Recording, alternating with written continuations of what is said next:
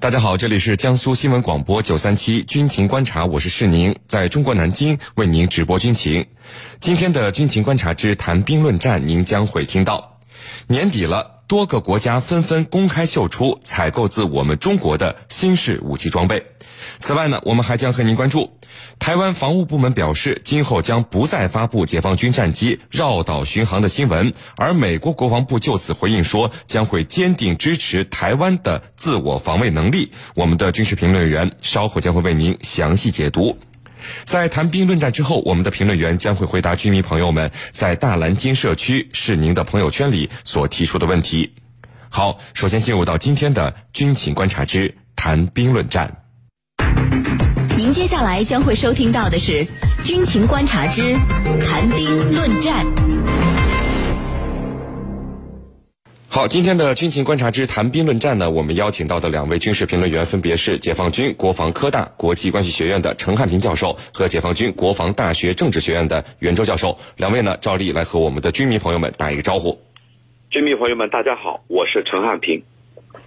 军迷朋友们，大家好，我是袁周。好的，我们来看到今天的第一条消息。那我们看到解放军空军呢，最近不断高调展示维护国家主权与领土完整的决心和能力，绕岛巡航常态化，出动多型战机编队，高频次的绕岛巡航。那么，台湾防务部门呢，二十号对这一系列动作的回应是，解放军战机远海长训已成常态化，所以呢，台湾防务部门今后将不再发布呃相关的新闻了。而与此同时，我们看到美国又跳出来了。美国国防部对此回应说，美国将会坚定支持台湾的自我防卫能力，提供防御性武器，以对抗任何威胁台湾的武力或其他形式的胁迫。我们呢，一起来关注到这些情况。袁教授。这个绕岛巡航，我们中国空军是公开宣布的啊，这将会是一个常态化的未来的一个训练的内容。那么，其实我们看到，每次我们绕岛巡航的时候，台湾地区空军的战机都会跟踪监视。那么，从主动公开发布相关消息，到现在呃又主动说以后不再发布解放军空军绕岛巡航的新闻，这个变化您怎么看呢？好的，台湾防务部门呢，这个从主动公开。发布和这个我军绕岛的呃飞行的这个信息呢，到现在呃不再发布这一信息呢，呃这前后巨大的反差，在我看来，少说明了以下三个方面的情况。首先呢，就是我解放军空军实施的常态化远海战巡活动呢，已经起到了很好的威慑台独势力、维护国家主权、显示我军实力的效果。那么正是因为这种效果非常好，呃，所以每次这个台湾防务部门主动公开我战巡信息的时候呢。就实际上起到了一个义务宣传员的作用，呃，台湾防务部门原本就是想通过他们的这个公开信息呢，来渲染我军的威胁，那么在国际社会装可怜博同情，但是他们没想到事与愿违，那么我军的能力越强，维护国国家这个统一的决心越坚定，那么实际上呃通过这几次战巡活动呢，都可以充分的反映出来，那么现在也越来越多的呃台湾人也认识到台独。才是祸害台湾、破坏和平的罪魁祸首。那么在这种情况下，台湾这个防务部门当然要放弃这个义务宣传员的工作。不过，呃，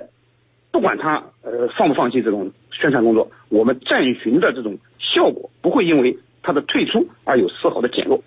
第二呢，就是表明中国空军这种常态化战巡的频率在不断的增加，这使得台湾防务部门呢有点应接不暇、无力应对。而且由于频率太多，新闻也成了旧闻，呃，所以老是老调重弹啊，也没什么意义。那么台湾防务部门在这种情况下，干脆就停止发布来了结此事。第三呢，就是表明了台湾防务部门已经接受了我们这个常态化战巡的事实。那么由于台湾防务部门对我军的呃远海战巡啊是无力应对的，他既没有能力监视跟踪，更没有能力阻止干扰，因此啊，他只有接受这个事实。那么从主动公布信息到不再发布相关信息，实际上就是一种掩耳盗铃的行为，闭目塞听的意思在里面。那么是要借这种形式来让台湾民众视而不见，把头埋在沙子里当鸵鸟，是一种典型的鸵鸟心态。是吗。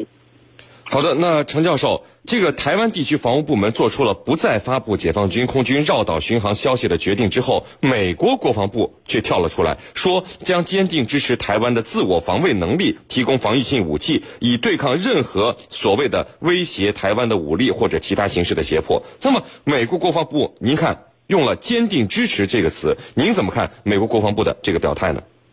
好的，那么刚才呢，袁老师分析了为什么。呃，台湾这个当局啊，说以后不再发布这样的消息了。那么，这个紧接着美国就跳出来了。我想啊，从这以下几个方面来看，首先呢，我们知道目前美国执政的是共和党。那么共和党呢，和民主党相比啊，它历来跟台湾地区有着比较传统的这种呃关系。那么我们从呃中美建交之后，唯一一个接听台湾地区领导人电话的后任总统。就是共和党的特朗普，所以从这里我们看出来，在美国的两党政治当中，共和党它在传统上跟我们的台湾地区是保持一个比较热络的这种关系的。所以呢，当我们以各种行动来震慑台独势力的时候，那么他说要坚定维护所谓台湾地区的这种呃安全也好，还是和平也好，那么这都是多词。所看到的就是美国共和党。要比美国民主党在这个方面迈的步伐更加危险，这是第一。第二呢，呃，我认为这是一种这种做法呢，它是一种赤裸裸的对我们内政的干涉。我们知道这个，呃，国有国法，家有家规，我们有反分裂国家法，我们这部法律是非常清晰的，能够震慑到台独势力的。那么你美国刻意来对这种。我们的内部问题来进行干预，那么你违反了国际法，违反了联合国的相关规定。我们可以设想一下，假如说是我们中国支持你美国的某一个州、某一个市，呃，搞独立，搞所谓的公投，然后呢，搞跟这个中央政府的这种对抗，那么你美国政府会是样这样的态度？这是第二个，第三个，这和刚刚公布的美国国家安全战略报告是如出一辙的。那么，在国家安全报告里头，多次提到我们中国，三十三次提到中国。那么就是说，要进一步要对我们进行打压。那么这种打压，他要找到一些抓手，抓手是什么？那么就台湾、南海问题，还有呢其他方面。反正就是在未来，美国特朗普政府要进一步来对我们进行打压，对我们进行。他在这个报告里头提的很多的是竞争，而不是合作。后来我们外交部发言人讲的非常清楚，中美两个大国只有合作是唯一正确的选项。那么这里头就是针对美国一些反华人士、美国一些保守派孤立主义势力所讲的。主持人，好的，那袁教授，那么美国国防部给台独势力撑腰的这个表现啊，说将要提供防御性武器给台湾地区，那么美国的意思是不是又要给台湾地区卖军火了？那么哪些军火有可能再次被台湾地区获得呢？那么对于这个问题呢，我们首先可以肯定的是啊，这个台湾想要获得的美国武器和美国想卖给台湾的武器肯定是不一样的。呃，从台湾方台湾当局这个蔡英文当局来说呢，那么他肯定是想。呃，得到更多的美国最先进的武器装备，以呃完成其以武拒统的梦想。但是美国人呢，基于中美关系的考虑，那么不可能也不会满足蔡英文的这个胃口。所以在这种情况下，呃，蔡英文才炮制出更多的武器制造计划。那么企图通过自研自造来缩小和我们解放军的差距。呃，那么从美国的来看呢，他要对台军售，他的目的呢也很明，呃，主要有三个方面。第一呢，就是恶心中国，来遏制中国的发展和崛起。呃，刚才陈教授也讲到了，呃，特朗普出的这个国家安全报告，呃，实际上就是要打压遏制中国。呃，那么对台军售就是他打压遏制中国的呃一个措施之一。那么第二呢，就是要平衡两岸的军力，来阻止中国统一的进程。那么在美国来看，他不公开的表示要支持台独，但是呢，他希望维持台海一个不独不统的这种状态。那么这样。他才能从中渔利。那么，呃，从这个战略平衡的角度呢，那么加强对台军售，来呃支持台湾的这个军力的发展，呃，使得我们无法呃最终用武力去解决台湾问题。这是呃美国对台军售的一个目的之一。那么第三呢，就是赚取高额的利润。呃，对台军售其中的利润是很高的，因为台湾它无法从别的地方呃获得武器，只有从美国获得。那么美国会尽量的把一些二手的装备、一些淘汰的装备，那么一些利益巨大的装备来卖给台湾，那么赚取更多的超额的利润。呃，但是呢，呃，美国对于中美关系，就是对台军售对中美关系的影响，在美国看来呢，呃，美国是心知肚明、心有余悸的。呃，因为如果在对台军售上做的过火了，那么中美关系肯定会受到巨大的影响，最终受损失的依然是美国的利益。要知道，中美关系实际上最重要的关系，中国是美国最大的贸易伙伴，所以美国在这方面，它既不会放弃对台军售，也不会把最先进的大规模武器卖给台湾。呃，从目前来看呢，最大可能的就是美军的一些二手装备和一些二线的装备。你比如说 F 十六的改进型、爱国者三，还有一些呃淘汰的呃驱护舰只和坦克装甲车辆、雷达等通信设施，这些呢呃都可能是美国对台军售的一个主要装备。呃，但是就是无论说美国要卖什么武器给台湾，那都是违反中美三个联合公报、中美建交的原则的，是我们必须加以反对的。啊，是你。